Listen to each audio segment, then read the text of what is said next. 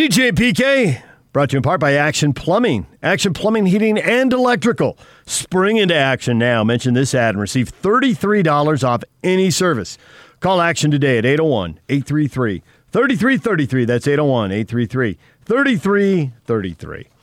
Time to welcome back Ken Pomeroy from kenpom.com to talk college basketball. Ken, good morning.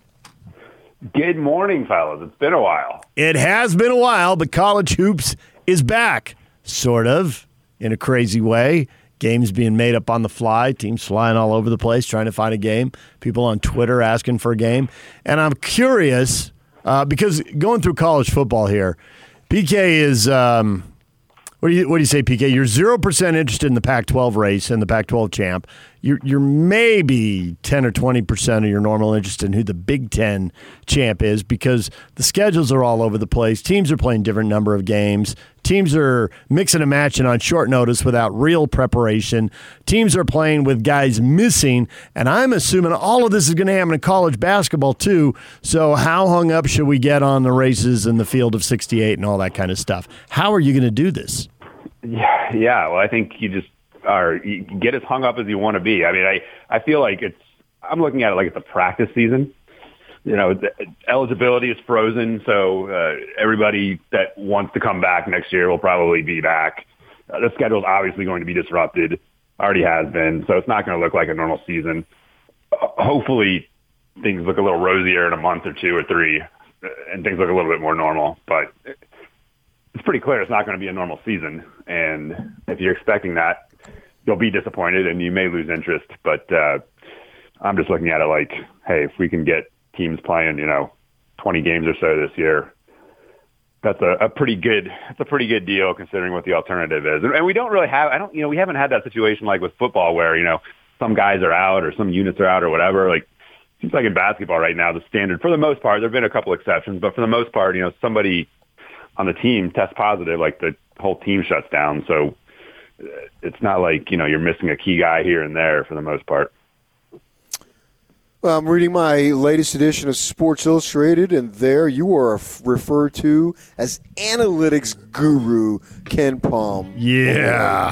so I'm not I'm not gonna call you anything but analytics guru. You're now AG. To yeah, me. I like it. the AG. that's that's what's going on the business card from now on, PK. and I'm I'm barely talking to you because you made fun of me on Twitter. Well, I yeah, I did. I wasn't making fun of you. I don't think you took that in the spirit it was intended. It was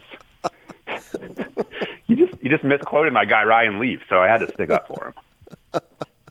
I was on the treadmill, and obviously BYU football is such a big hot topic. And I appreciate Ryan because he was willing to have an opinion, and I was listening to satellite radio, and I meant to say he qualified it and I said he e qualified it, which really, when you think about it, it's like equal and equality. You know, everything is e bikes and all. So it's kind of a new version of the word when when you think about it. So it was at least ballpark, but you made sure to point out one of my rare mistakes, and you hurt me, EG or with AG.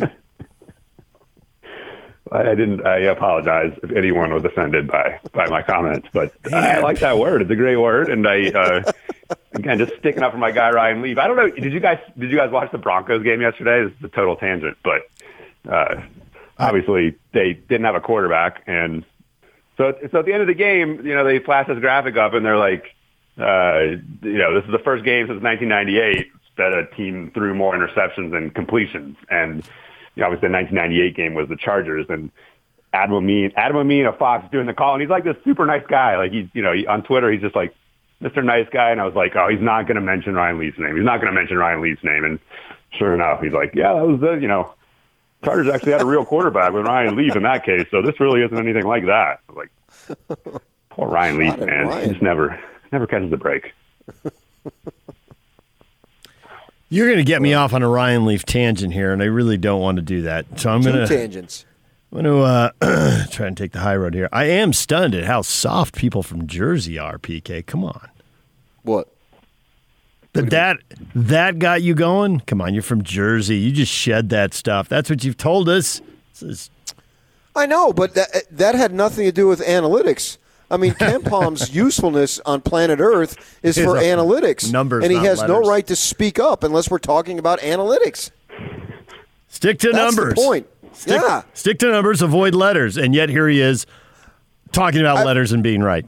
if I were him, I would have wanted to know okay, when you're on the treadmill trying to type out a message on Twitter, what's the percentages that you're going to screw it up and miss a word because you're actually in movement as you're uh, tweeting something?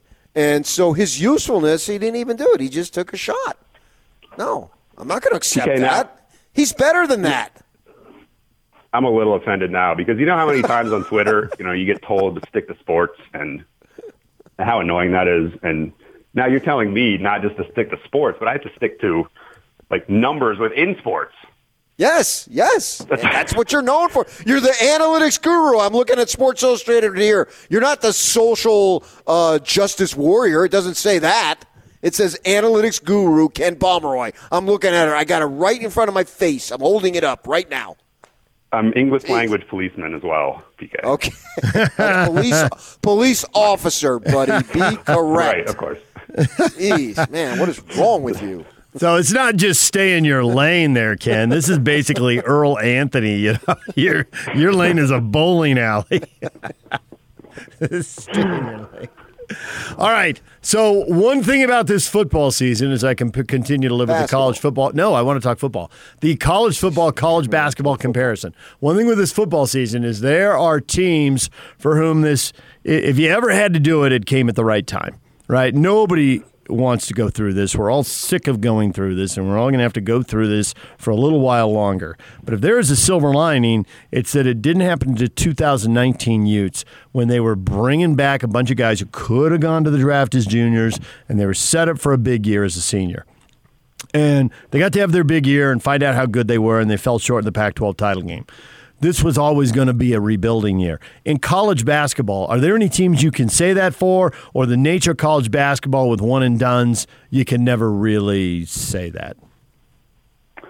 Uh, so I'm not sure I understand the question. You're talking about are there teams that are They were rebuilding anyway. They're pretty good teams, but you weren't expecting them to be big this year.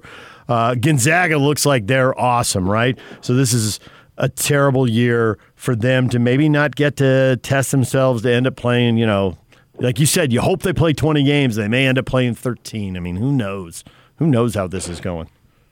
Yeah, uh, you know, Gonzaga has uh, its best team ever, basically. So they uh, they desperately want the season so badly that you know, in uh, they played in Florida this past week in a four-team tournament, and uh, members of their team, at least members of their organization, tested positive before they played Auburn, and they still went ahead and somehow played the game. And I'm not exactly sure how they got away with that, but uh, that gives you some insight into the fact that things are maybe a little different in basketball than than football, where uh, you know obviously it's a smaller unit. You'd think there'd be a little more caretaking on this front, but um, but anyway, Gonzaga's out there playing anybody and everybody, and uh, this is a, a really special team for them. So it would be a shame for them if things got shut down because you know they do have guys who are probably headed to the NBA after this season. So it's not like they're going to get that do-over that they so uh, that they would would like in that case. Uh, Here's the thing about Gonzaga, like they have like if you just put together like the all WCC team, this is not how it's going to play out, but I really think they have the best player at every position in the in the entire league. like that's how dominant they are. I don't know if I've ever I cannot remember another case like that. There's usually some other guy in the league that jumps out, but they have like uh, yeah, you just put together the you know the best the all WCC team, and you have to put together an all Gonzaga team, and it's it's obviously not how the writers are going to do it at the end of the year, but but they would be justified in doing so. Wow, I mean that is intense to think that they're that good. And then when you say this is the best team that they've ever had, I mean, I'm not necessarily arguing with you. It just is so impressive. Explain to us some of the characters and the names of the guys as to uh, why you say that. Identify them for our listeners. Well, the guy who uh, most people probably haven't heard of is Jalen Suggs, who was a freshman point guard, um, six four kid who uh, kind of uh, stole the show in this Florida event and uh, you know, is the real deal as a kind of a five star freshman. The, the hype, not that there was like necessarily a ton of hype with him, but um, what there was certainly certainly lived up to it. Uh, Andrew Nembhard is a transfer from Florida who was really just made eligible really the, the night or maybe even the day of their first game. And uh, I was a little bit earlier than that, maybe uh, three or four days before the first game. But uh, um, you know, transferring from Florida, he too like he was a point guard at Florida. Like he probably would be the best point guard in the league if it wasn't for the fact that Jalen Suggs is going to take most of those minutes. But so they moved Nembhard to the two, so he's the, the most the best shooting guard in the league, and, and they they end up playing small now. Joel Ayayi, who uh, is uh, a six five wing, will play the three. Another kind of NBA prospect may well get drafted. Uh, Corey Kispert, who's made All American teams this year, is uh, at the four. Uh, played three really his first three years of college, but at the four now, and uh, um, uh, you know again All American, so he's you know clearly one of the best in the country. And then their center is Drew Timme, who's a, a sophomore who's kind of coming out of his shell. Uh, played behind some guys last year, but getting a lot more minutes this year, and just this kind of fluid five who can step out and, and make threes. And uh, basically, I would take any one of those guys over anybody else in the in the WCC at their position. Who is the second best team in the West, and how big is the gap? Uh, that's a, a good question. The, um, you know, the Pac-12 once again this year really doesn't have a team that uh, stands out in terms of being a, a Final Four contender. Uh, I think all all eyes are, I guess, on Arizona State, who uh, you know got pretty fortunate in terms of draft decisions last year. Some guys uh, could have gone pro that uh, elected not to. Um, most famously, uh, Remy Martin, who uh, you know their uh, combo guard, who uh, you know people are pretty familiar with uh, uh during his three years uh, in the Pac-12. But uh, but he's back. Um, they also added a couple of really nice freshmen uh, in, uh, namely Marcus Bagley, who is uh, the brother of, uh, of Marvin Bagley, and uh, has kind of a similar game, a little bit smaller, but similar game. And then Josh Christopher, who's a six-five wing, who has been just fantastic for them in, in early play. So, uh, so yeah, they're probably the second best team in the West, and maybe you know when they get some continuity and, and the freshmen kind of get uh, integrated into the system, although they they played really well, you know, to start. Um, uh, you know, that's a team that it could make some noise in the tournament, and probably the team that uh, people are going to want to catch in the Pac-12. Yeah, you speak of the Pac-12 with all this one and done stuff. You know, they've got good players. They may not have the great teams. You, you just look at the draft. What was it uh, last week or the week before? Whenever it was now, I think it was last week. Uh, they had what ten guys go and you know, I don't know. Well, we, we didn't have a tournament, so we don't know who would have done what. But you look at it again this year, and that might be the same thing. You know, you got a kid that SC Mobley. He's expected to be a lottery pick. Uh, you've got uh, what's Ziaire Williams, another freshman at Stanford. And uh, there's just two guys off the top of my head. You already mentioned Josh Christopher uh, the day he signed with the Devils, they were talking about him being a lottery pick, so he was most likely going to be a one and doneer. So they have these good players, but they don't necessarily have good teams that do a lot in the NCAA tournament. Is that a fair assessment?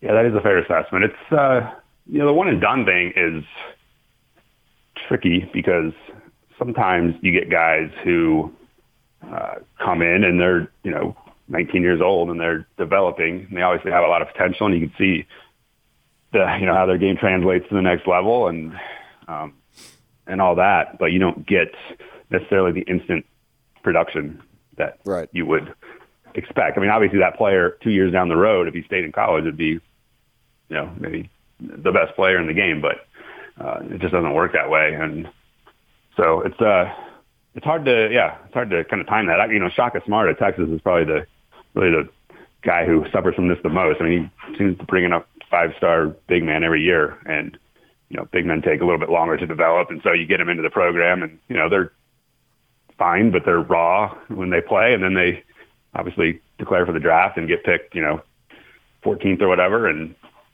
you know end up making a lot of money and having a decent career at the next level, but they don't necessarily give you anything to, right. to push you over the top in terms of your program. Ken Pomeroy joining us, kenpom.com.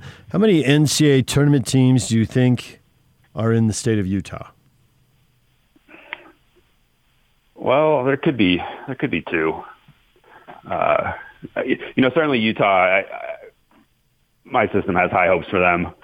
Uh, you know, bringing back the, the shame of Utah is you know they obviously have not started their season yet. Got shut down pretty much with uh, a few COVID cases.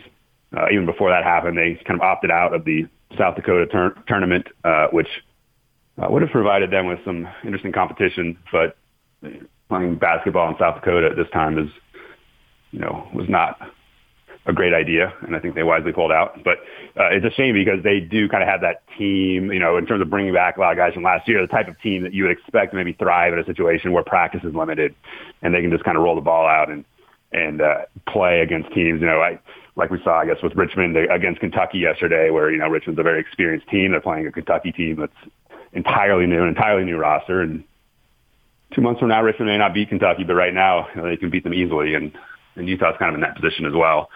Uh, so I do think you know they have a chance to get in. You know, certainly a higher uh, Pac-12 finish. You know, you know, fourth, fifth in the league is, is certainly doable, and if they do that, they probably make it into the tournament. And BYU is a little bit more of a mystery, uh, just because they lose so much from last year. And you know, the, the the writers and the media and the people that follow the league are still pretty high on them, which is a great credit to Mark Pope. I mean, this is a team that again doesn't bring back a lot of talent from last year, and they're going to rely on some guys to play bigger roles that aren't used to playing bigger roles. Um, so we'll see how that turns out. I'm probably a little more skeptical than most about them, but uh, you know, they're off to a, a good start early, even though they really haven't faced any, any competition worthy of uh, getting excited about. Well, Ken, we appreciate a few minutes. You are the guru. AG. AG. Thanks, fellas. Don't, don't equalify me. You need to stick to numerical sports. You are e-qualified as a success no matter what you do. All right, PK, I appreciate that. Once the NCAA selection committee starts using your numbers, you know you've hit the big time, Ken. Oh, that and that's been a while. I know, I know. That's when he hit the big time. It has yeah. been a while. You've been big time that, for a while. I play that card all the time, guys. When I get pulled over by the cops. Come on now, you know who I am. you know who I am. all right, Ken. We appreciate the time. We'll check in with you again uh, later in the season. All right. Sounds good, guys. Appreciate it.